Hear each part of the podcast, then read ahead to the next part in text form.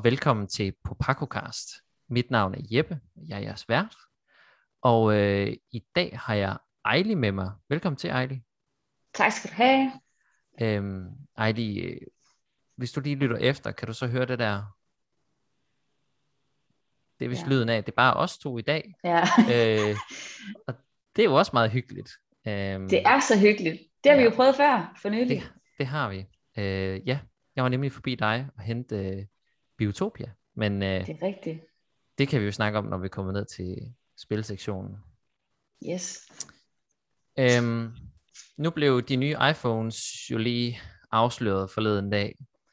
Og det fik mig sådan lidt til at tænke på, at jeg kan huske dengang, du ved, sådan iPhone 3, iPhone 4 og 5 kom, der var det virkelig sådan, wow, hvad må de finder på med næste udgave?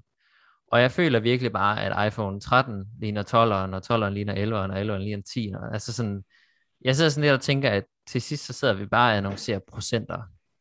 Og det er Ja. sådan, altså, Ja. det, det, det Er der- bliver lidt kedeligt.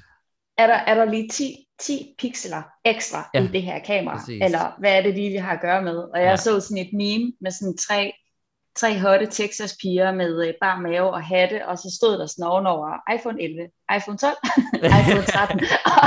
og, det, og det viser bare, det er bare helt ens alle tre. Ja, Det synes jeg virkelig, det det, er er. Ja. Øhm, og det var det der med, at de siger sådan, "Ah, men nu er den her 20% Ja. et eller andet, og det er bare sådan, okay. Ja. ja, ja. Og kan man egentlig mærke forskel? Altså, jeg kan jo godt se igen, nu kører de jo meget de der tre kameraer og Ja. to kameraer, og så den ene kan noget, og den anden kan noget andet, og Ja. nu skulle det her kamera absolut være i verdensklasse og kan helt vildt meget. Ja. Men så koster det så også 9.000 kroner. Ja. Skal vi lige snakke om, hvor meget 9.000 kroner er? Vi kan få næsten to PlayStation 5 for Ja. det her beløb, og, og det er bare, og jeg synes jo, altså nu har jeg jo en teenage datter, og hun er jo bare vildt sulten. Ej, den skal jeg bare have. Det er bare sådan, girl, du er 17 år. Hvad skal du med en telefon til 9.000 kroner? Du kan få et kørekort næsten Ja. for 9.000 kroner. ja, det er rigtigt. Det er så absurd, de her, øh, det her, det, som det koster, de her telefoner. Jeg, altså, jeg bliver simpelthen ej, og tænker, at det Ja. er ikke fair, at vi skal punge så meget ud, fordi ligesom med spil og konsoller, som går sådan, øh, altså lynhurtigt, og men det, det hele tiden bliver nyere, så, så er der, hvad hedder det, VHS, så er der DVD, så er der Blu-ray, og Ja. nu er alting digitalt, og det hele går bare så stærkt i vores øh, industri, så forstår jeg bare ikke priserne. Hvorfor i hele hule helvede er der ikke mere konkurrence på priserne? Ja. Skyd lige halvdelen den pris af, så synes jeg, at det er fedt. 5.000, uh, det er også dyrt for en ny telefon, men hey, det koster en ny konsol også, og så videre, og så videre. Jamen, det er rigtigt. Det er det der med den årlige udgivelse, der så bare stadigvæk koster mindst lige så meget, øhm, som Fuldstændig vanvittigt. Ja. Jeg har stadig en iPhone 7. Øhm, så, Hvordan, hvordan er batteriet på den nu Ja, den er, den er lidt træt, men jeg har også overvejet sådan, bare at opgradere batteriet, og så er det det, altså fordi man Ja. får stadigvæk opdateringer, og sådan, altså det vil jeg sige, det er de trods alt, altså jeg sidder på en MacBook Pro fra 2012, og jeg har en Ja. iPhone 7, og sådan, det fungerer faktisk fint stadigvæk, Ja. så nogle And gange, if it ain't broke, blive, don't try to fix it, Jamen, som præcis. man siger. præcis, Altså, og jeg sidder, og jeg købte, det var faktisk sidste år, og det var egentlig sådan, det var egentlig ikke, fordi jeg havde lyst til at udskive, jeg havde en 8, og den var, havde jeg betalt ud, og den var jeg glad for, men så ødelagde datteren telefonen, og så Mm. fik hun den, og så var jeg ligesom, så følte jeg, at jeg var nødt til at købe en ny, og i stedet for at give hende en ny, som hun kunne sådan tage på gulvet og sige, ups mor, nu har jeg lige ødelagt den iPhone, Ja. så, så valgte jeg så at købe en ny til mig selv, og der gik jeg sådan lidt, okay, jeg skal have den billigste, og så havde de jo lavet den her øh, iPhone 2020 SE, Ja. som så er den her, som den har en, en, en, en øh, hvad hedder det, 12 chip eller en 10 chip i den, men har samme størrelse som en 8. Og Ja. ja. den, øh, den er super hurtig og lækker, og, og var absolut i den billige ende. Jeg tror, jeg gav 3-3.500 for den. Ja. Så, øh, så det er jo det, den prisklasse, jeg gerne vil være med i. Men Den det er der også- altså- 9.000, det, var, det er sgu for voldsomt. iPhone SE har også klaret sig rigtig godt, altså den har Ja. været ret populær, så Ja. det viser også, at der er et marked for os, altså min, en af mine større, største anker med de nye telefoner, det er, at de er så gigantiske. Altså Ja. også fordi der skal netop være tre kameraer i og alt sådan nogle ting. Ja. Så er det sådan lidt sådan, okay, men hvordan er det lige, jeg skal have den komfortabel i min lomme, ikke? Og jeg synes i forvejen, at iPhone 7 er godt nok stor i forhold til en 6'er og 5 og 4. Det er sådan virkelig, vi sidder snart med små iPads. Øh, ja. ja, det er faktisk små PC'er. Altså snart, ja. altså de har jo allerede lavet sådan en lille printer, man kan sætte til sin telefon, og så få ja. printet billeder ud i sådan mini-formater. Så i princippet sidder vi med en mini-PC. Vi har mm. vores, øh, vi har vores dankort nu tilknyttet vores telefon. Vi har vores sygesikring tilknyttet telefonen. Vi har videokonferencer med vores læge, hvor vi sidder i vir- virtuel venteværelse ja. og kan tale med vores læge. Altså det hele, det er bare, snart så kan vi også bare arbejde fra telefonen. Vi skal jo ja. bare sidde derhjemme efterhånden. Ja. Øh, udvikling er jo lynhurtig, og der sker så meget. Øh, ja. vi jo, altså, punkten er jo et saga blot. Ingen går med punkt længere, fordi der skal vi med det. Alt, hvad du skal bruge, det ligger i din telefon. Jamen, det er rigtigt. Ja, det er jo vanvittigt. The future is here. Ja. Um, men ved du, hvordan fremtiden måske kan komme til at se ud? Hold kæft, det er en virkelig søgt segway det her, men det kan være, at... Nej, jeg hopper bare i et... Uh, deep Nej, det er vildt nysgerrig. det var fordi, jeg skulle til at sige sådan noget med, at det kan være i fremtiden, så er vi dværge, og vi bor i planeter, men ja. Ja, jeg ved ikke, jeg ved ikke lige, hvordan jeg skulle... Den kunne, det kunne være, at jeg skulle have skrevet den hjemmefra. En, ja. I, uh, ja. Nå, I men en der fjern kom... vaksgalakse, der findes der nogle små dværge. Præcis, det, det, og de har ikke sikkerhed iPhones. sige. Nej. Nej, det har vi kørt om. Nej. I hvert fald. Men hvem ved, om dronen på Mars måske får et eller andet uh, ja, fjern det kan være. samtale med en iPhone 2000, øh, og så ja. måske det er fortalt med, med dem. Ja, det må ja. vi lige uh, sætte en note i. Ja. Men i hvert fald, de her dværge har nu fået modding, øh, så modding er kommet til Deep Rock Galactic, og øh, det er jo sådan et forholdsvis niche-spil, eller sådan, det er jo ikke det mest populære, øh, men det er jo selvfølgelig dansk udviklet, og jeg synes bare, det er lidt sejt, at der er kommet modding til det, og jeg er mega spændt på, hvordan det kommer til at se ud. Øh, måden de så har det op i, det er, at der er sådan tre forskellige, hvad skal man sige, grader af modding, hvor den ene det er sådan verified, det vil sige, det piller kun ved, du ved, lyd eller kosmetik. Så er der sådan noget, der er approved, som piller lidt mere ved gameplay og sådan nogle ting. Og så er der noget, der hedder sandbox, tror jeg det er, som er, hvor folk bare kan skrue op og ned for alting og lave nye baner og alt sådan nogle ting. Øh, de to første kategorier, de tillader stadigvæk, at du øh, stiger i level og kan få opgraderinger og alt sådan nogle ting ved at klare missioner. Hvorimod den der sandbox mode gør ikke, fordi folk vil nok kunne abuse, du ved, og her, der får du 1000 gange XP, øh, så kan du bare tage en, en bane, og så kan du promovere din klasse øh, 12 gange, altså sådan, så de har ligesom delt det op på den måde, det synes jeg er ret smart, Øhm, og de har gjort det rigtig nemt, fordi de har bare integreret, de bruger .io, modding.io eller sådan noget, tror jeg, hvor de bare har integreret det i spillet, så man åbner en menu, og så kan du bare vælge, og så kan du subscribe, og så kan du bare trykke installere. Du skal virkelig ikke gøre noget. Øhm, og det minder mig meget om den måde, for eksempel Skyrim gjorde det på med Steam Workshop. Øhm, det ved jeg ikke, om du prøvede. Du... Nå nej, du har ikke spillet Skyrim. Så... Nej, ikke endnu. Hvad? Ikke endnu. Ja. Men det er i hvert fald super nemt. Der kan man bare trykke abonner, og så installerer den selv det mod, og så næste gang du åbner spillet, så var det der. Fordi der er virkelig mange andre spil, hvor du skal ned, du skal downloade en eller anden mod manager, og så skal du vælge load order, og så skal du, ja, oh, nej, den lå lige lidt forkert, så nu kan spillet ikke åbne, og så skal du, ja. Så det er slet ikke sådan noget. Det er mega tilgængeligt, det de har gjort her. Og det håber jeg lidt kan booste noget, noget nyt liv i det. Så, mm. Det var bare lige en lille personlig øh, update til Deep Rock. Så har der været lidt øh, forsinkelser Dying Light 2 skubbet til 4. februar 2022. Øh, var det et spil, du, er det et spil, du ser frem til, Heidi? Altså, jeg tør ikke. Altså, nej. ikke, og det, nej, og der, og der øh, altså, og jeg er altså, vældig, vældig nysgerrig på det. Der er jo, altså, der er blandet holdninger omkring, øh, hvad hedder det, den her serie. Mm. Og det ser sindssygt flot ud. Men det er bare ikke sådan et spil, jeg har lyst til at sidde i sofaen og spille alene. Altså mm. giv mig The Last of Us any day. Men sådan noget som Resident Evil, eller noget, hvor det bare, altså hvor jeg nærmest altså, får udløst en eller anden sådan traume omkring øh, klaustrofobisk jagt med zombie mm. og sådan noget. Altså jeg, jeg, der, der er jeg ikke helt med. Altså der vil jeg måske gerne have en, der skal sidde ved siden af mig, som det mindste. Så ja. jeg ser ikke frem til det, men øh, så på den måde ærger det mig ikke, at Nej. jeg, jeg er flyttet. Men, øh, Altså, Men jeg jeg er selv sådan lidt, jeg er virkelig glad for etteren. Jeg synes, det er et fantastisk spil. Nok et af de bedste zombiespil, der nogensinde er lavet, og det synes jeg ikke siger så lidt, eftersom der er så mange zombiespil ude på markedet. Mm. Men, øh, men jeg har det sådan lidt, jeg synes generelt, det virker til at have haft sådan en ret rodet udvikling, og jeg ved ikke rigtigt, om de kan levere på det, som etteren lavede. Øhm, jeg synes, det ser godt ud, men ja, jeg ved ikke, jeg har sådan lidt, holder mine forventninger sådan lidt øh, i ro, fordi det er sådan lidt, jeg ser, hvordan det ser ud, når det kommer. Øh, når det forhåbentlig kommer den 4. februar. mm. Ja.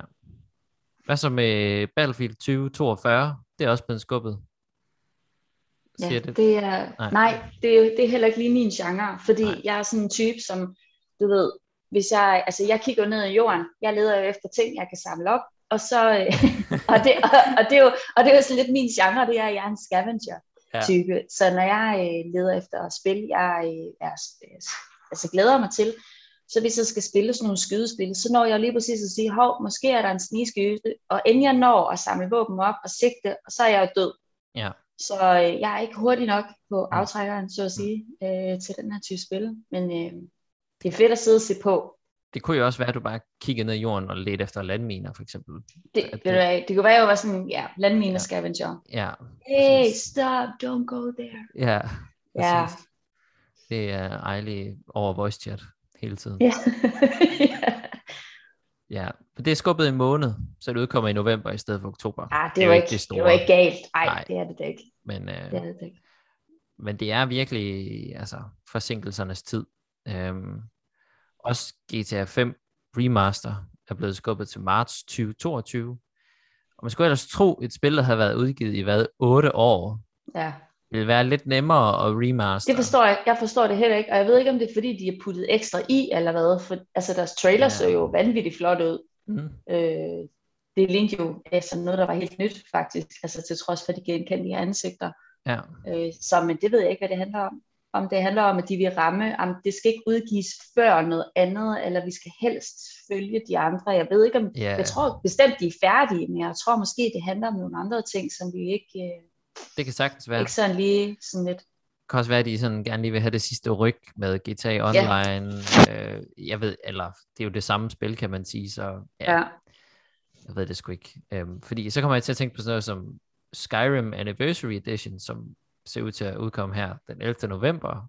Det er ikke blevet skubbet endnu, men hvem ved, mm. Men det virker det trods alt til, at de godt kan finde ud af at remaster et spil, Ja. der udkom for, ja, det er jo så 10 år siden, så Det kan jo også være, at de tænker, hvad nu hvis de skal konkurrere med for mange store titler, så er det svært for dem at få solgt deres spil. Og hvis de så kigger på timeline, så siger de, at hvis vi nu skubber det, så kommer vi stadig forrest, eller først, eller bliver mest set. Ja. Så måske hvis de kigger på konkurrencerne, fordi folk skubber deres titler, så kan det være, at de også gør det for at ikke stå og blive en ud af mange i en, Ja. i en kendt måned, hvor der er mange udgivelser. der er sikkert Rent. flere faktorer, der spiller ind. Den Ja, det tænker jeg også. Man sidder i hvert fald og klør sig lidt i hovedet, sådan, Ja. I har jo udviklet det her spil. Hvad, ja, det er jo færdigt. Ja. ja. Ja. Ikke fordi jeg ved, hvordan en remastering, altså sådan, hvordan det foregår. Nej, Jeg tænker bare, det er opgraderinger af hver eneste scene. men det sjove er men- ikke, fordi hvis man tænker på, at det udkom på PlayStation 3 og Ja. Xbox 360, og så havde de jo en upgrade til PlayStation 4 og Xbox One, og det, det, der gik jo lige et år eller sådan noget, før den var på plads, så vidt jeg husker. Og så har de så den her til det nye konsol, øh, til 5'eren og Series, og det er sådan, hvad med næste generation? her? Det er utroligt, det her spil faktisk har opnået så stor popularitet, at det har fået alle de her udgivelser. Jamen, Så tænker over det. ja, det er vildt, det har virkelig solgt godt. Ja. Nå, så øh, til noget lidt mere alvorligt. Øhm, der øh, for nogle, ja hvad er det, for lige godt sådan halvanden uges tid siden, eller øh, var der øh, chefen for Tripwire Interactive, tror jeg, øh, John Gibson, han var ude på Twitter og, lad, og skrev sådan, øh, nu, er det, nu er det alt for sjældent, at øh, udviklere og ja, generelt folk i spilindustrien øh, hvad skal man sige, fortæller, hvad de støtter op om, rent politisk og sådan nogle ting. Så det gør jeg nu, og siger, at jeg støtter op om den her nye Texas abortlov. Og til dem, der ikke har hørt om den, det er, sådan, det er at det nu er blevet øh, ulovligt at få en abort efter uge 6 af graviditeten. Hvis der er et hjerteslag. Hvis der er et hjerteslag, ja. ja. Og, øh, men altså, jeg tænker, der er ret, at der er nok en del, der ikke nødvendigvis lige opdager, at de er gravide før uge 5, eller hvad ved jeg, uge 4, altså sådan, og så skal man lige nå at tage en beslutning på en uge, øh, med sådan noget der. Øhm, og man, man kan tænke om det, hvad man vil. Det er ikke sådan, det jeg sådan egentlig har behov for at diskutere. Altså, jeg har min holdning, og det er, at kvinder selv skal bestemme over deres krop. Øh, det skal jeg ikke øh, stemme om nogen lov. Øh, men John Gibson var så ude at sige, det støttede han op om. Og øh, der var så et rimelig stort ramaskrig bagefter. Øhm, og man kan sige det der med, at et er, hvad, man, hvad ens holdning er, et andet er, at man så, du ved, bevidst vælger at gå ud med den, og så bliver man overrasket over, at der er backlash, eller du ved, der er nogen, der siger, det synes jeg lyder vanvittigt, det du siger. Og så er der konsekvenser. Øhm, fordi Shipwright Studios, som er sådan et øh, udvikler til leje-studie, har ligesom skåret deres kontrakt med Tripwire. Øhm, de har ligesom samarbejdet i en tre år, tror jeg det er, og har hjulpet med udviklingen på, nogle forskellige, på deres udgivelser. Og så har Torn Banner Studios, som udvikler Chivalry 2, har været ude at sige, at vi tager afstand fra det her. De har så ikke sagt, nu skal vi kontakten med Tripwire, men, øh, men det er måske også lidt svært, når, man, når det er deres, dem, der udgiver det. Og øh, Tripwire har også udgivet øh, Maneater, øh, så de har alligevel haft nogle titler, der har haft en, en OK succes derude. Og det har så resulteret i, at John Gibson han så er trådt af som CEO for firmaet. Øh, jeg tror, det skete 56 timer eller sådan noget efter.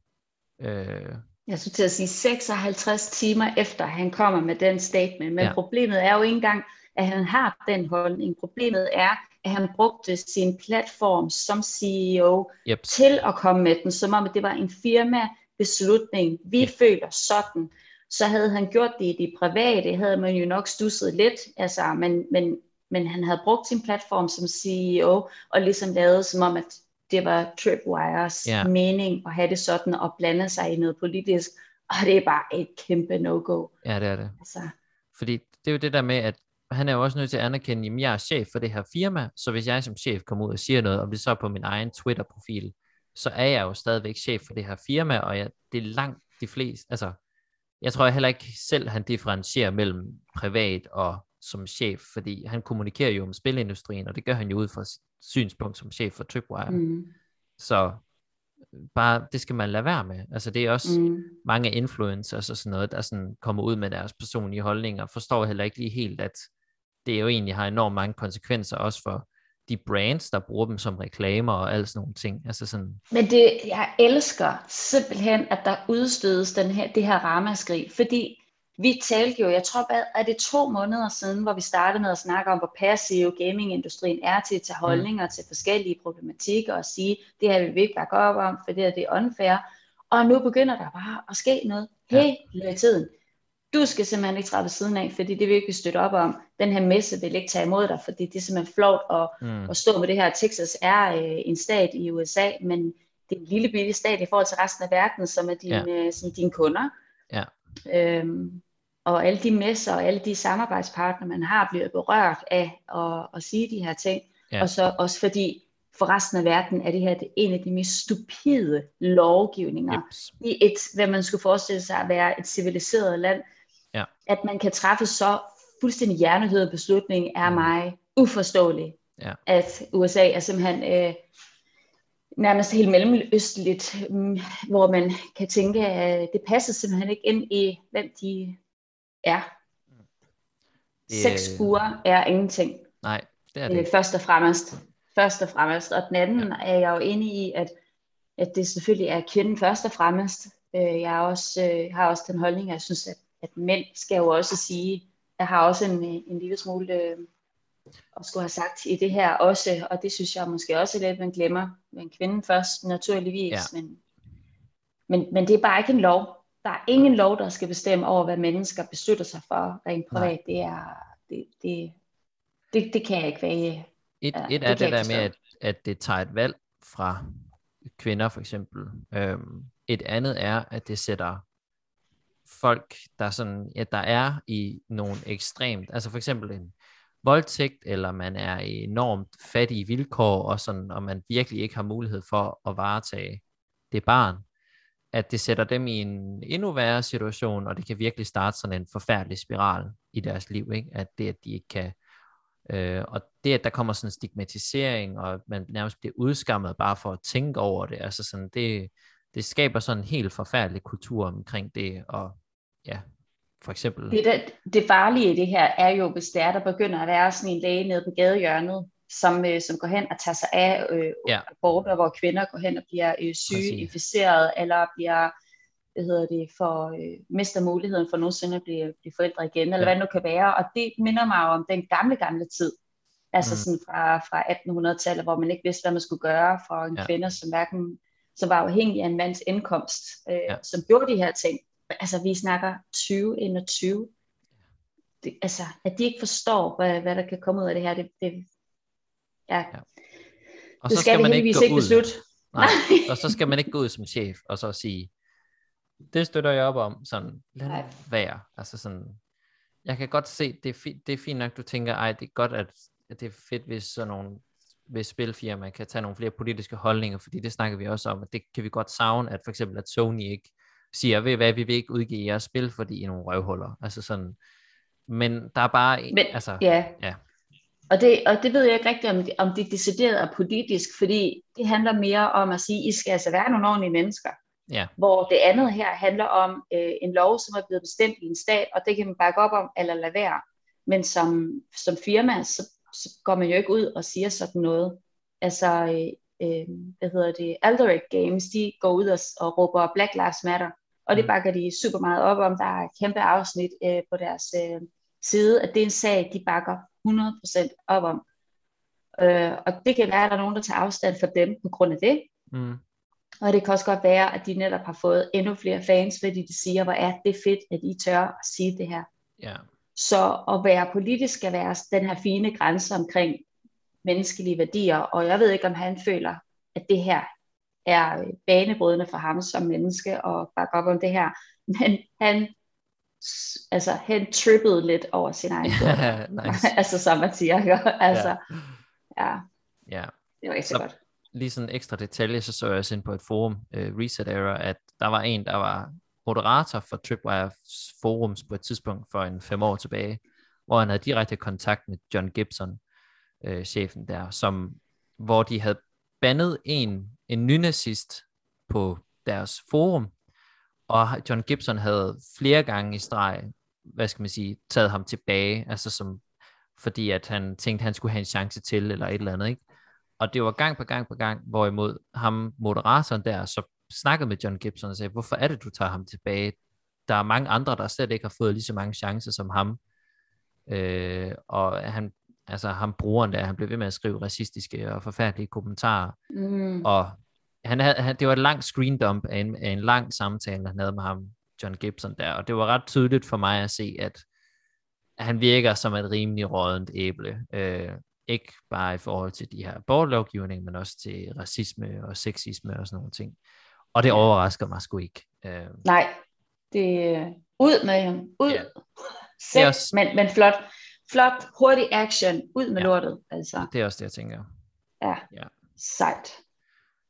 Så til noget øh, positivt. Øhm, der var sådan en PlayStation Showcase, også for halvanden uges øh, tid siden, øhm, hvor øh, vi må sige, der blev annonceret nogle spil. Øhm, det første, jeg tror, jeg lige vil nævne, det, det er Star Wars Knights of the Old Republic remake. Øhm, vi havde jo egentlig snakket om det, det her rygte for, ja, hvad er det, en fire måneder siden, eller sådan noget, du kigger i foråret, øh, at Aspire Media, øh, Aspire, jeg ved ikke, hvordan man udtaler det helt præcis, ville stå for det, og det er så blevet, er der så kommet en, øh, en trailer på nu, og det bliver så eksklusiv konsol launch på PlayStation 5 og så til PC. Øh, og det er lige med den der eksklusiv konsol launch, så det vil sige, at det nok kommer til Xbox et år efter det udkommer. Øhm, ja, for har, har du nogensinde spillet uh, Knights of the Old Republic, Heidi? Det har jeg faktisk ikke. Nej. Det, det har øh, jeg ikke. Det har jeg heller ikke. Øh, jeg tror, eller jeg tror, jeg prøvede det. Jeg tror, jeg prøvede toeren, dengang det udkom. Eller, eller. Jeg var en lille knight. Og jeg synes, dengang, der var det allerede grimt. og ikke, sådan lidt utiltalende, tror jeg. Så jeg har aldrig, sådan, jeg har aldrig kommet ind i det. Um, så jeg tænker helt klart, at det her det er min indgang til det. Um, altså, det, det, det så flot ud. Ja. Og lyder godt. Ja. Men jeg ved ikke, om det, om det appellerer til mig. Nej. Så øh, det, det kan du jo finde ud af, som vi kommer tættere på. Ja. Um, og der kommer flere og flere detaljer ud omkring, hvordan de laver den her remake. Det er jo også lidt spændende i forhold til, hvor tro de er mod den originale. Og, ja. øhm, men øh, meget interessant vil jeg sige, er, at Insomniac øh, er i gang med Marvel Wolverine. Ja. Øh, hvad, har du, hvad, hvad tænker du, tror du Insomniac er det rigtige firma til at påtage sig sådan Wolverine øh, licensen? Altså, den der lille bitte teaser trailer, man ja. så på det, så virkelig fed ud. Mm. Så det var, det skabte lidt uh, interesse, vil jeg ja. sige. Nu var det jo ikke den eneste, uh, hvad hedder det, uh, hvad hedder det, nu kom der også, uh, hvad hedder det, Guardians of the Galaxy, og hvis man sådan ligesom prøvede at sætte de to op mod hinanden, så synes jeg, at Wolverine uh, virkede for mig, uh, altså, lidt mere intenst. Ja. Ja, jeg synes, øh. at det var fedt med, med barn, og så stod der sådan, this is not an actual gameplay, og ja. det var lidt, øh, altså, jeg tror, jeg tror, det er godt. Jeg tror, ja. det er rigtig godt. Jeg er i hvert fald spændt på at se, fordi Insomniac har jo haft stor succes med Spider-Man og Miles mm. Morales, mm. og har så også annonceret, at Spider-Man 2 udkommer i 2023. Forhåbentlig, men ikke det bliver forsinket. Det, det, jeg tror nærmest ikke, der er en spiludgivelse, der ikke er blevet forsinket. Men, så de har i gang i to spil nu. Spider-Man 2 og Wolverine. Øh, jeg kan huske det spil, der kom øh, med X-Men Origins.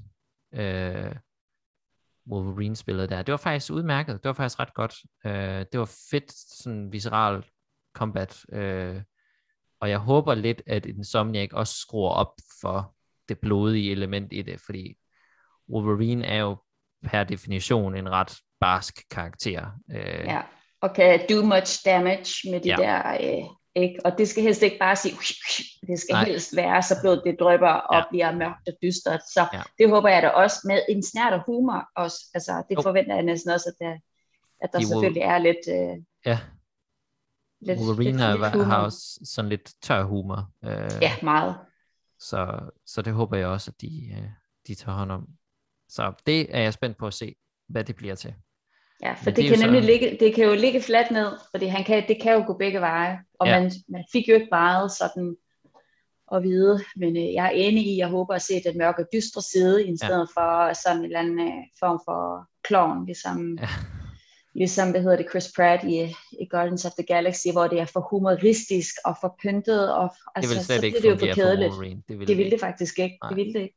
Så ja, øhm, vi holder øje. Ja, og jeg vil sige, jeg synes umiddelbart, det ligger i ret gode hænder. Altså, de har jo vist, at de kan noget med Spider-Man, og at de er tro mod, hvad skal man sige, det univers. Universet. Ja, mm-hmm. så, så det, jeg er meget spændt på at se, hvad deres, øh, fordi Insomniac har jo ikke udgivet et dårligt spil i lang tid, så, men øh, man skal vel aldrig sige aldrig.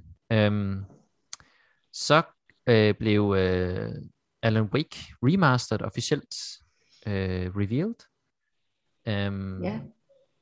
Det havde der også været rygter om inden, at det var en ting. Men det kom der så en trailer på officielt her. Um, har du spillet Alan Wake? Nej, øh, ja. da jeg så den først, så tænkte jeg sådan, gud, er det Silent Hill 2, der er i gang? Fordi ja. han stod der med hans flashlight i den der tog, ja. og jeg var sådan lidt, jamen ej, hvor fedt, det er længe ja. siden, det er et suverænt spil, tør jeg, tør jeg ikke, øh, jeg kan i hvert fald huske, at det har jeg, jeg har fået spillet, så så nej, jeg var sådan lidt, hvad fanden er det her? Det, det husker jeg slet ikke. Øh, men virker da spændende. Mm. Jeg har ikke engang, kender ikke, det er slet ikke.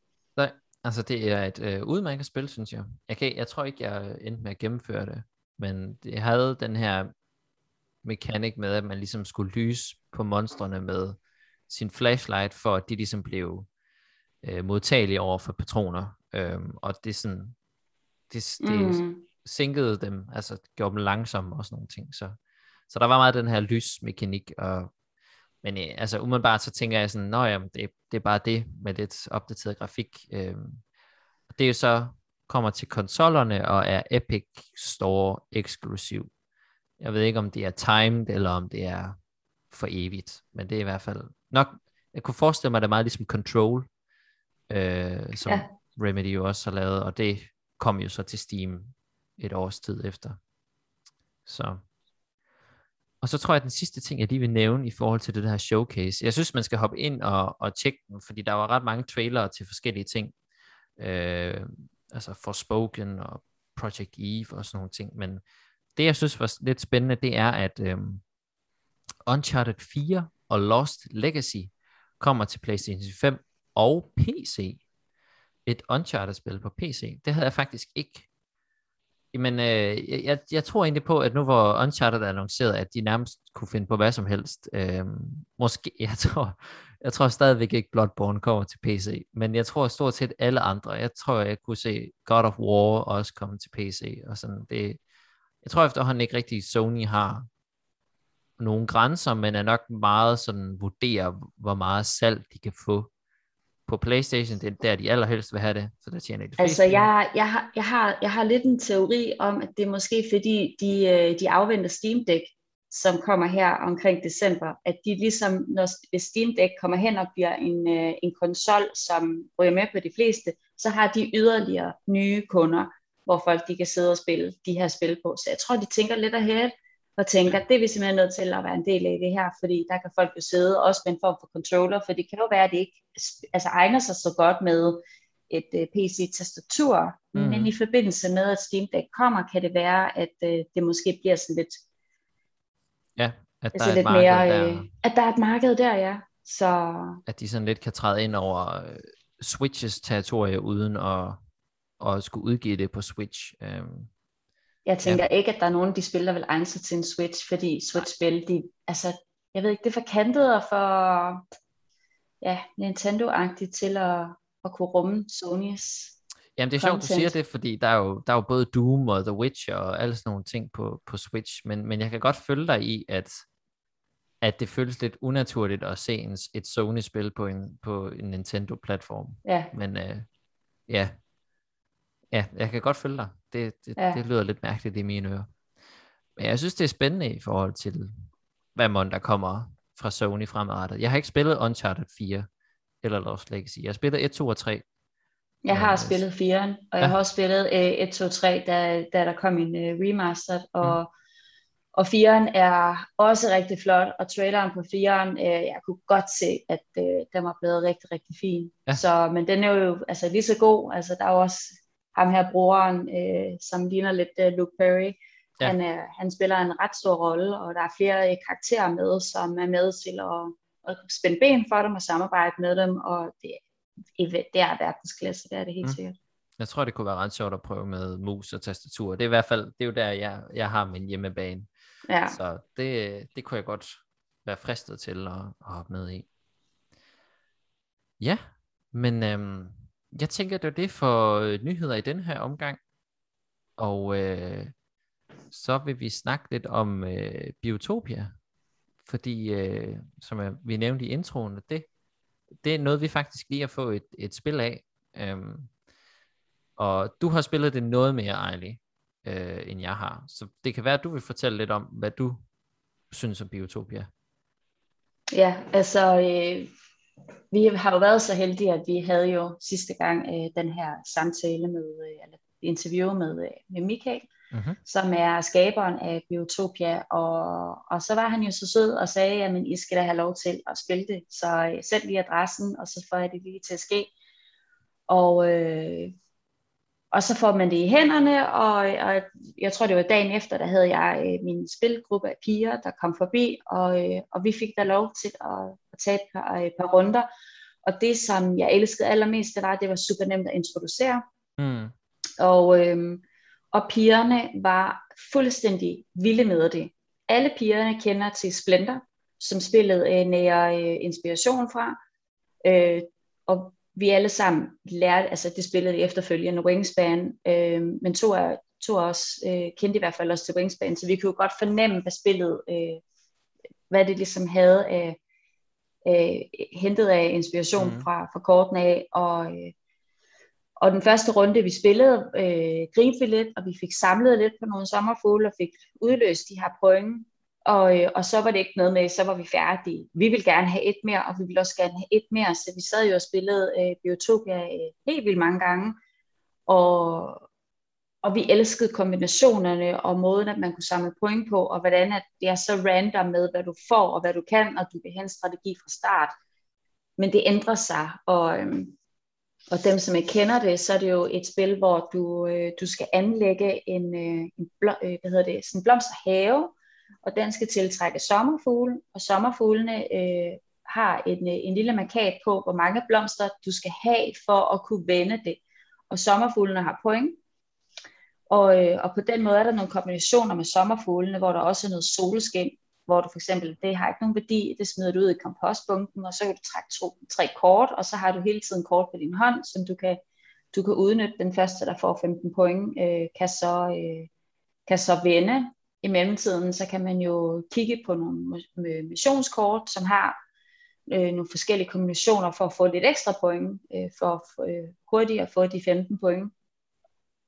Og, øh, og jeg vil sige, det er absolut et af vores øh, favoritspil nu. Mm. Det handler rigtig meget om tiden. Så meget du når øh, er det sjove med at hurtigt samle dig til en blomsterpark, øh, finde nogle, øh, nogle sommerfugle, og simpelthen få en masse hvad hedder det, interagering øh, inden for kort tid, så du faktisk kan have lyst, altså du når, det når ikke at trætte dig.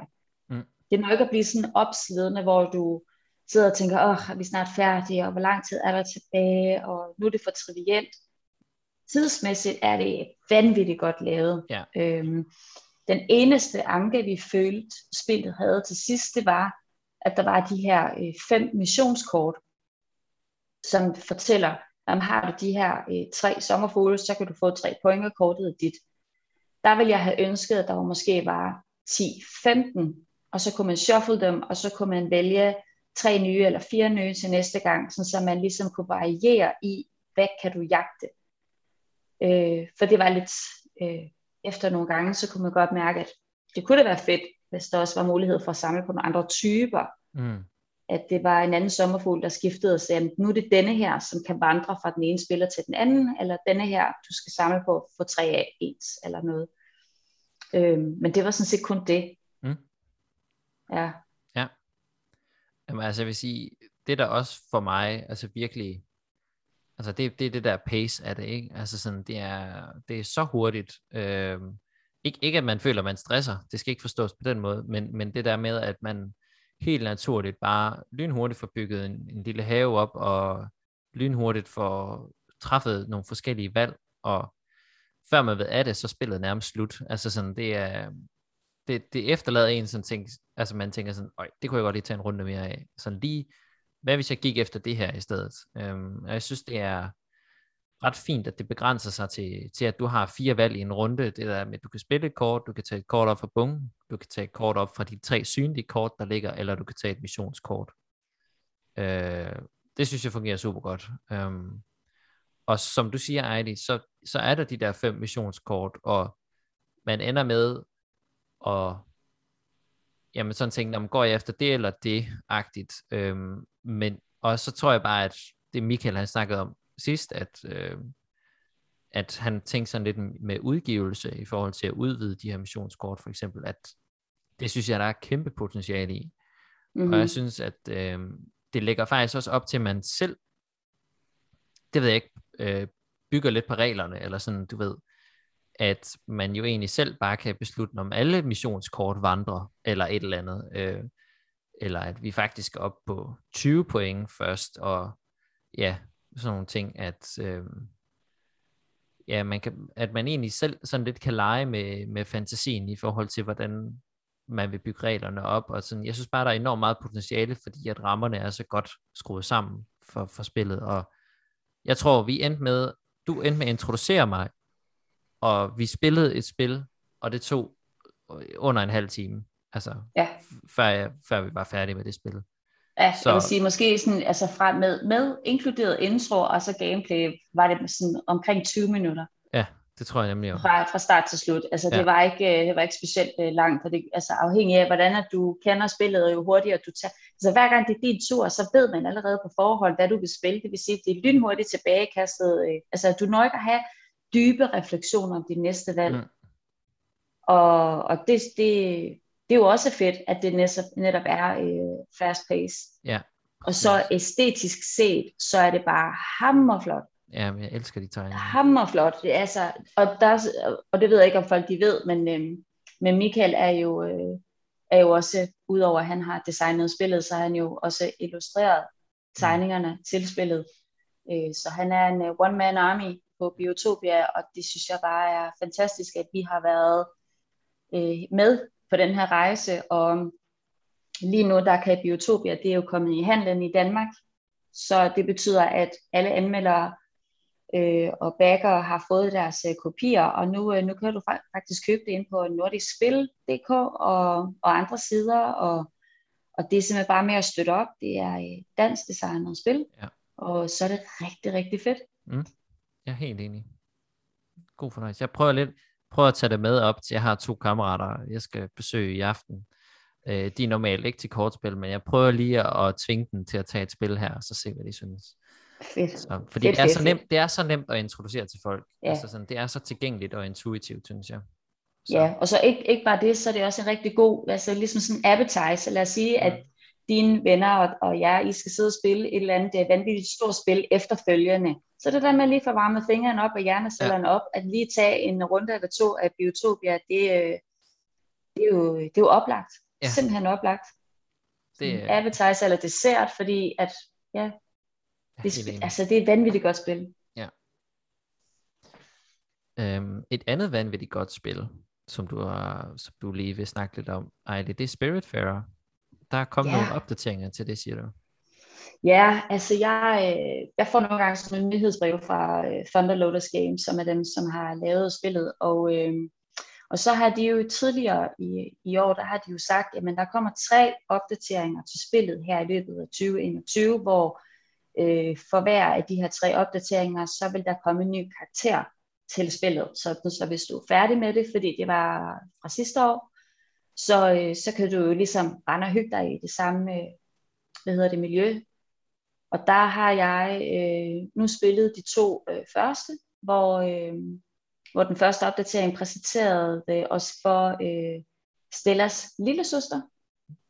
Og Stellas lille søster, hun har en evne, som gør, at du kan øh, sejle om natten.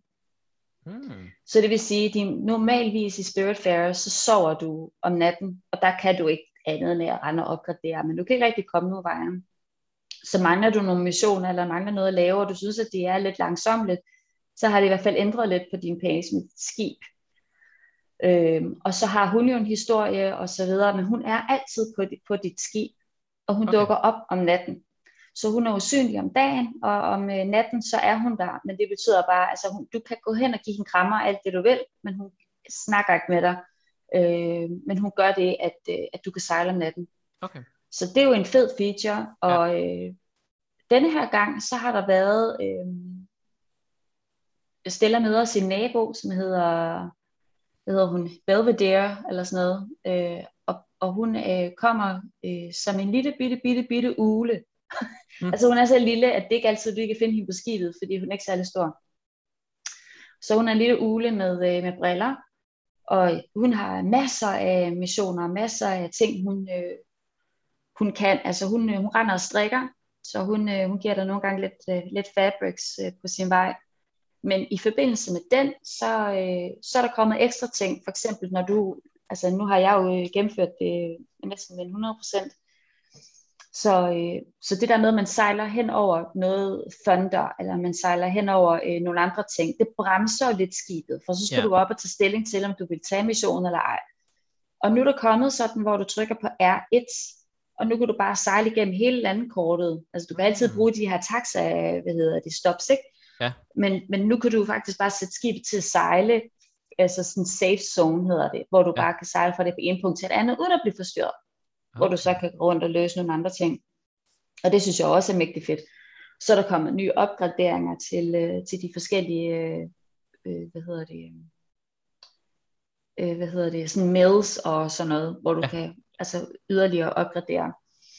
Og så har øh, Elena, hende øh, hende sådan lidt øh, sure mokke, som, øh, som ikke kan lide krammer, hun, øh, hun har været den sidste person her på mit, øh, på mit ski. Øh, på, det, på ham her, der er sådan en krammermand, som siger sådan, hey, jeg sælger lige nogle gamle støvler, og du kan lige købe nogle odd seats og sådan noget. Han har fået sådan Francis, en gammel herre, der sidder i baggrunden, og han har nogle ekstra missioner, så mm. Elena, når man sender hende over til øh, Everdor, så, øh, så, har hun, så sender hun der et brev efter hendes død og siger sådan, jeg har nogle ekstra øh, missioner, øh, snak lige med Francis. Så selvom hun er væk, så har hun givet nogle ekstra missioner med Francis. Når du går til ham, krammeren, så siger han, øh, hey, smid lige, øh, smid lige en masse fisk over til mig, eller du skal lige have ekstra sten her, sådan så du skal stadigvæk ud og samle en masse, og så udløser det noget, fordi jeg er kun på øh, 4, 94% complete i Spirit okay. Fair, og jeg kan ikke få 100%, hvis jeg ikke løser Elena-opgaven for eksempel. Okay. Og her senere på året, der vil der komme en ekstra opdatering igen, hvor der kommer nogle helt nye karakterer en gang til, og giver nogle flere missioner. Så hvis man er tosset med Spirit Fair, og, og synes det er ærgerligt, at, at du er færdig og sådan noget, så kan du gå tilbage nu, og så, så få nogle, øh, nogle ekstra karakterer med, og, og få oplevet det på, på en helt anden måde. Og jeg synes, de er rigtig, rigtig, rigtig godt lavet. Det synes jeg er fedt. Ja. Det lyder rigtig fedt. Og så er de gratis, ikke også? Det er bare en opdatering ja. til spillet, så det er jo ikke fordi, at det skal koste nogen noget. Det vil jeg bare lige sige. Det er super. Ja, og så har du også spillet uh, City Escape. Ja. Eller spillet. Jeg har, ja, altså det er jo, dem som har prøvet escape rooms, har nok også hørt om det her fænomen, hvor man, øh, hvor, hvor det bliver sådan lidt mere øh, et, en byvandring, hvor man tager ind til byen og, og får, en, øh, får en mission, man skal løse ved at, at gå og ramme nogle punkter og sådan noget. Og så havde jeg i samråd med nogle andre fra, fra arbejdet lavet øh, et arrangement, hvor at mine kollegaer og jeg, vi var inde i byen. Vi var omkring 22 mennesker afsted i fire hold, som skulle ind og okay. opleve øh, et cityscape, der hed øh, øh, Mindfall, og Mindfall var en mission, hvor at der har været en professor, som har udviklet en, en virus, som han har puttet ned i vores grundvand. Og den her virus, øh, når man øh, drikker det her vand, hvilket alle i Aarhus så har gjort, mm. øh, at han har udviklet sådan øh, teknologisk en app, så hvis han trykker på nogle knapper, så styrer han faktisk alle, alle consumers og alle mennesker til at gøre noget bestemt, eller handle på en bestemt måde, eller sådan noget. Og det er jo en farlig virus at være blandt os, så der var vi nødt til at hackers ind i the security system og sørge for, at den her app den bliver smadret, og det kan ske, og, og vi skal rense vores grundvand, så vi ikke kan blive manipuleret, og vores hjerner kan ikke blive kidnappet. Så, øh, så det var en farlig mission. Mm. Så vi mødes jo nede ved øh, Mans, hvad hedder det, øh, nede omkring Domkirken, på en plads dernede, og får en uh, introduktion til, uh, til, til hvad hedder det, spillet. Og der fik vi, alle fire forhold fik en, uh, en kuffert, og vi fik øh, en iPad. Og så fik vi introduceret i, hvordan vi, vi bevæger os rundt. Og øh, det starter med, at vi alle, øh, alle fire hold skulle finde på et øh, navn, og et gruppenavn, og så bevægede de os afsted. Og der havde han jo, øh, der havde han jo sat os i fire forskellige retninger, så vi ikke øh, stod oven i hinanden og løste de her forskellige, for vi skulle jo forbi de samme, den samme rute, men vi skulle ikke mm. starte det samme sted, det var tosset. Og, øh, og det var jo sådan nogle ting, hvor vi brugte iPad'en til at finde punkterne i Aarhus by. Og når vi så kom der, så øh, brugte vi iPad'en sådan interaktivt til, øh, i vores kuffert var der en øh, speciel øh, lomme, hvor vi både havde adgangskortet, ham professorens adgangskort til hans firma havde vi nakket. Vi havde hans, øh, hvad hedder det, noter. Vi havde en UV-lampe, og vi havde øh, sådan et, øh, sådan en rød øh, gennemsigtig plade, sådan, så når man holdt det over noterne, så var der noget, noget andre tegn, der dukkede op. Og så på den måde skulle vi afkode og gøre nogle ting, og det, der stod jo ikke rækkefølge, hey, nu skal du bruge denne her, det var noget, vi ligesom Nej. skulle regne ud.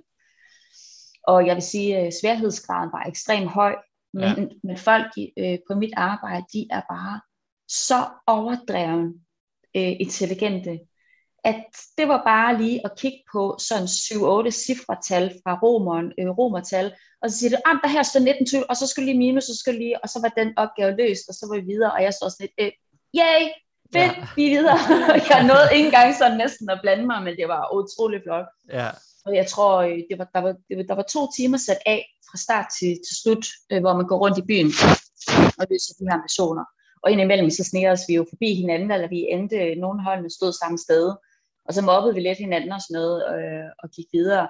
Og så resultatmæssigt, så var jeg lidt imponeret over, at han siger ham her, der var ligesom havde, øh, vi skulle aflevere kufferten tilbage. Vi skulle også lave sådan, der var sådan nogle flasker, hvor der var sådan, øh, alle sammen var hvide, og så stod de sådan, om fem dråber af denne her skal ned i det her reagensglas, og den og den og den, og vi skulle tage billeder af, vi hældte det ud i noget vand, og mm. der var sådan alt muligt sådan med koder, øh, og fedt øh, interaktiv, hvor du holder øh, iPad'en hen over øh, et kort, og så popper der så nærmest en safety decoder box op, Sejt. hvor øh, via iPad'en, der kan du nærmest visuelt forestille sådan en 3D-kasse, hvor der er tal eller øverst, hvor du så skal bruge iPad'en til at trykke på det tal. Det var ekstremt flot lavet.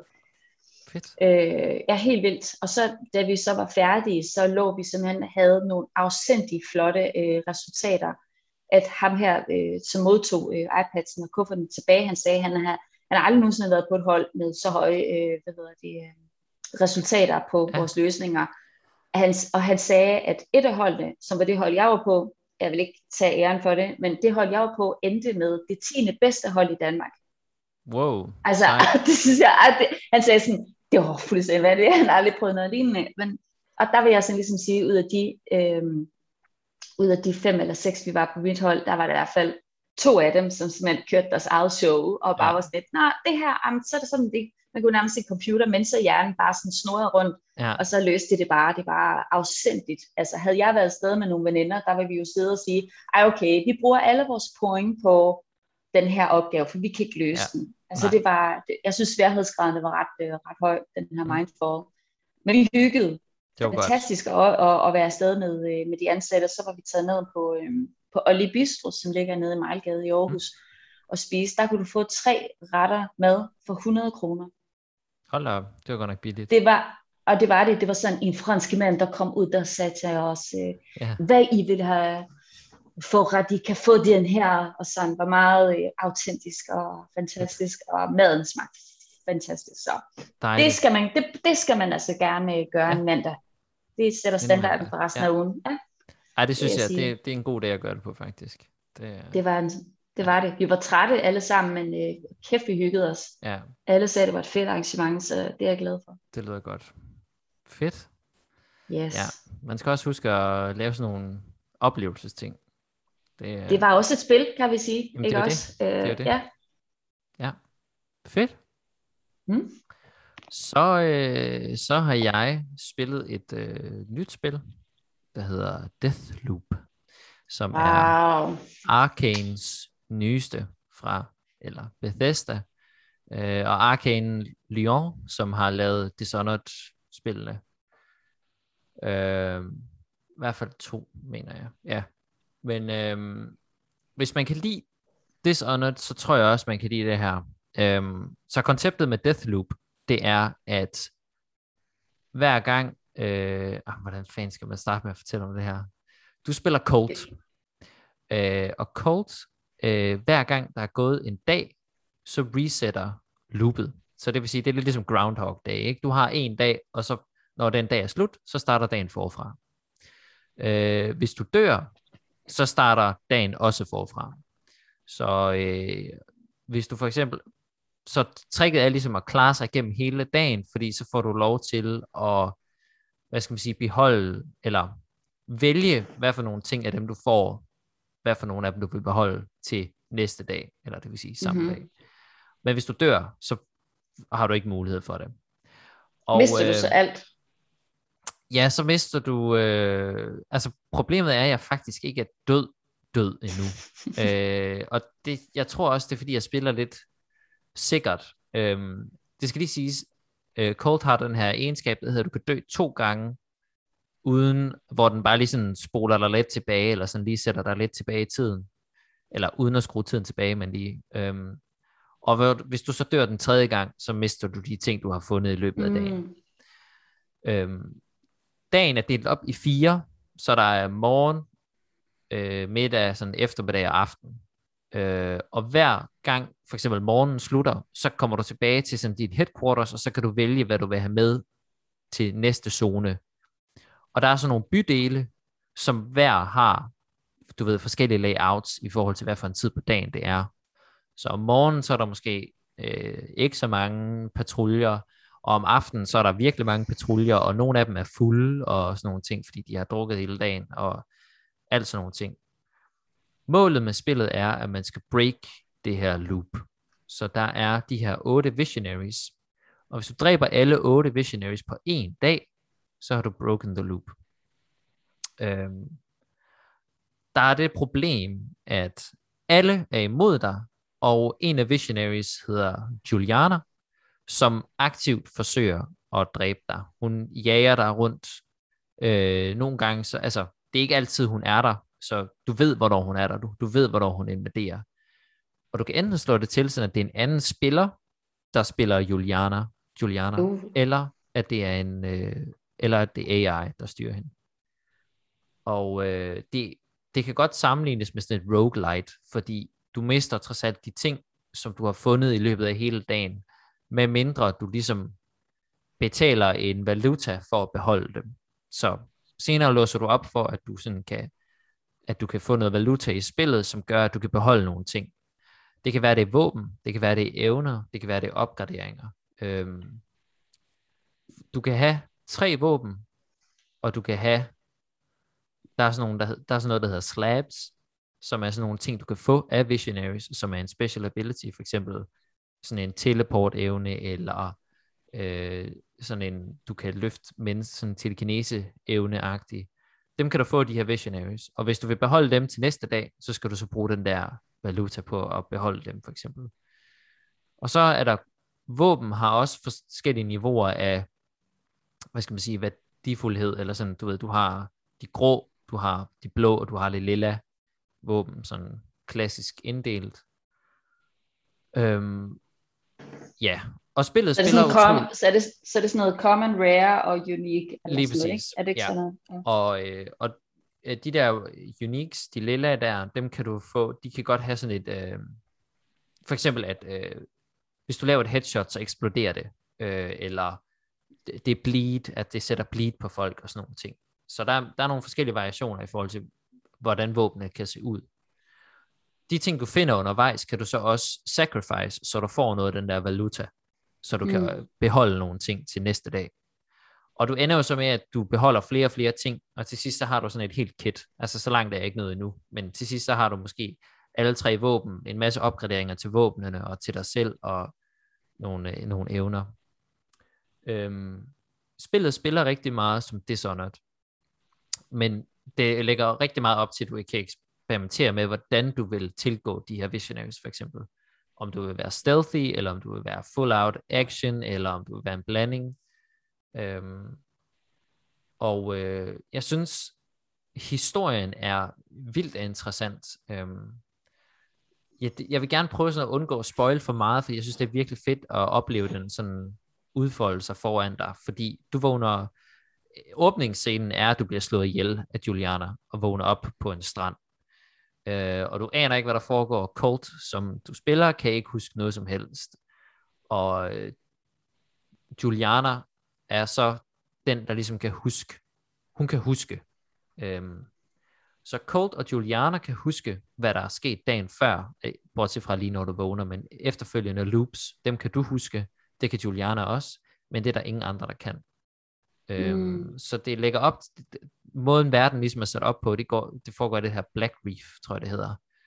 Øhm, det er, at det er ligesom sådan nogle rige, vanvittige mennesker, der har købt sig ind i det her loop, så de kan leve evigt den her mm. dag, igen og igen og igen og igen. Wow. Øhm, og der er rigtig mange interessante ting, man finder undervejs. Der er sådan de her visionaries, nogle af dem er forskere, og nogle af dem er sådan, du ved, ja, bare sådan nogle rablende vanvittige mænd og sådan noget. Så der er en masse clues, du finder undervejs, der jo bygger historien videre. Det er enormt, det kan godt føles lidt overvældende, fordi der er rigtig mange informationer, man skal forholde sig til, men de er rigtig gode til at guide dig videre til det. Så den første halvanden til to timer, det er sådan lidt tutorial-agtigt. Det føles ikke tutorial fordi det er lige på og hårdt. Det er virkelig godt paced. Og så når det åbner op, så får du ligesom seks valgmuligheder. Hvad, hvad vil du lave nu? Og så sådan lidt, okay, wow. Øh, skal jeg gå efter hende her om morgenen? Skal jeg gå efter ham her om eftermiddagen i det her distrikt? Skal jeg gå efter vedkommende om aftenen? Og hvor meget skal jeg udforske? Fordi jo, jo mere jeg udforsker, desto større risiko er der for, at jeg dør. Hvis jeg dør, så mister jeg de ting, jeg har fundet.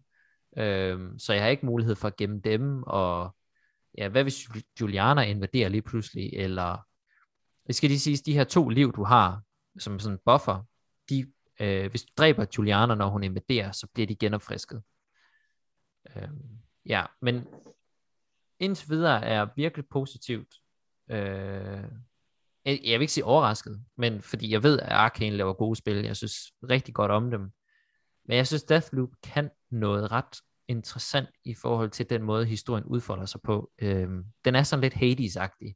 Det der med, at jo længere ind i det, du kommer, desto flere ting finder du ud af, at mere kompliceret bliver historien, og du finder ud af, hvad din relation til Juliana er, fordi I har en relation. Hun kender dig, men du kan ikke rigtig huske, hvem hun er, og øhm, ja, du har, en, du har en fortid med alle de her vanvittige mennesker, du prøver at dræbe, og alt sådan nogle ting, som man lige så stille finder ud af.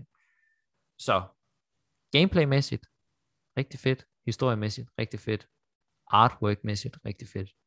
Øhm, jeg spiller på PC, og der vil jeg sige, der er jeg så heldig ikke at have en god PC. Øhm, fordi der er rigtig mange, der oplever problemer med, øh, hvor godt optimeret spillet er, eller mangel på samme, så at sige. Fordi der er rigtig mange, der oplever, at det, sådan, det hakker, og de kan ikke køre det ordentligt, selvom de har øh, det nyeste grafikkort og alle sådan nogle ting. Så der er nogle problemer med, med, med spillet rent teknisk. Det skal man lige være ops på, når man køber det, om man må er en af dem, der er uheldig at få det. Nu kører jeg bare spillet 60 frames per second ved 1080p, øh, og så er der ikke rigtig mere. Så, så er der ikke noget, den brokkes over. Det kræver ret meget.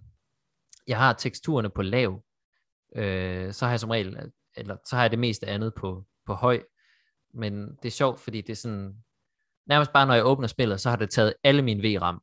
Det er sådan lidt sådan, okay, så skal jeg skrue virkelig meget ned for et eller andet, for at få frigivet noget af det. Men, øh, men ellers er jeg meget imponeret over spillet. Jeg synes, det, det føles godt, og det er spændende at følge med i. Så ja, men stay tuned. Der kommer en øh, anmeldelse på et tidspunkt. Jeg ved ikke lige, hvornår, men, øh, men jeg er i fuld gang med at, at spille spillet, så det skal nok. Jeg ser, jeg ser mega frem til din anmeldelse. Jeg har også bare gået sukket efter det der ja. Deathloop, men øh, jeg har ikke uh, mulighed for at spille det af forskellige konsolårsager. Ja. Men, øh, men jeg finder det så flot og interessant, og min første tanke var jo, at der var lidt Bioware over det. Nu er jeg jo ikke til shooter games generelt, mm. men der, jeg, der er bare nogen, som appellerer til mig på sådan en æstetisk plan, og det gør Deathloop. Hold kæft, ja. det ser så fucking bedre ud. Det har en så, fed vej. Så, helt vildt jeg ser i hvert fald øh, mega frem til din anmeldelse. Det er meget velskrevet også, skal jeg sige. Øh, dialogen mellem Colt og Juliana er meget sådan, altså det er virkelig godt voice work, øhm, og så er det bare nogle er virkelig godt paced dialoger, altså sådan, det, de har en virkelig fed snap i, øh, det er meget, der er mange spændinger imellem dem, øh, sådan nærmest en af de første ting, Colt han siger sådan, we used to date, didn't we? Altså sådan, fordi hun er sur på ham, og han er sådan lidt, hvad foregår der? Øh, jeg fornemmer lidt, at vi engang har været kærester, men øh, ja, så det er meget sjovt. Øh, han glemte at ringe til hende, det var sådan, call ja. me, det var sådan, ja. ja, det gjorde han aldrig, og nu Nej. sker alt det her. Ja, damn it, Colt. ja. ja. Don't do that. Ja, manners. Ja. Præcis. Ja, men øhm, jeg tror, det var det for øh, denne omgang. Øhm, hop ind og tjek. Vi har i hvert fald øh, anmeldelse af Ghost of Tsushima Director's Cut oppe. Og øh, så har vi også nogle andre anmeldelser undervejs. Øhm, du er blandt andet i gang med årets chef. Jeg er i gang med årets chef, ja. Og, yes. øh, og og hvad hedder det, Andersen har da også lige smidt en. Ja, Tales of Arise. Det er rigtigt, ja, Tales of Arise, ja, Check den er den lige ud. kommet, og den er jo også øh, nyudkommet, så vi er jo en af de Ja. første, som har fået mulighed for at skrive en anmeldelse på det, så det er vi jo selvfølgelig rigtig glade og stolte over, og, Ja. og, og uden at spoil for meget, så ved jeg i hvert fald, at Anders han har været temmelig begejstret for det. Så Tales of Arise og Ghost of Tsunami har jeg lyst til at sige, og jeg skrev det også i går, ja, da jeg lagde den op på hjemmesiden. Det er ikke så godt, men det, det er sådan stuck with me, at Ja. det er Ghost of Tsunami. Ja. Så det er sådan en fejl i, øh, i hvordan jeg, jeg tolker det, når jeg læser det. Fordi Ja. jeg læser det sådan, of Ja. Tsunami. Ja, Tsunami. det er ikke så godt, men det, Ja, jo, men, øh, ja, det, ja, Jeg tror Så også, hvis det- man er god, så kan man dræbe som en tsunami. ja, Måske. Ja. se, Kan man lave der den? lidt dobbelt betydning. Ja. ja, det var der lidt, ja. Ja. Så hop ind Og så, ja, og så har vi også anmeldelse fra Michael på, øh, hvad hedder det, Equinox, på, Yep, hvad hedder det, Brætspilsfronten også. Den er Så Michael kommet. har haft øh, rigeligt at se til, og så der er i hvert fald lidt til forskellige ting, både, hvad hedder det, både Xbox og brætspils, og, Og, og nu også PlayStation 5, så der er i hvert fald masser af nye nyheder, der kommer endnu. Det er mere. godt. Ja, så hop ind og tjek det. Yes. Og øh, så tror jeg, at jeg vil slutte af med at sige tak til dig, Ejli, for at du vil være med. Jamen, det var da så lidt. Det havde været et lidt kedeligt podcast, hvis det bare var mig, der sad og snakkede. Men, ja.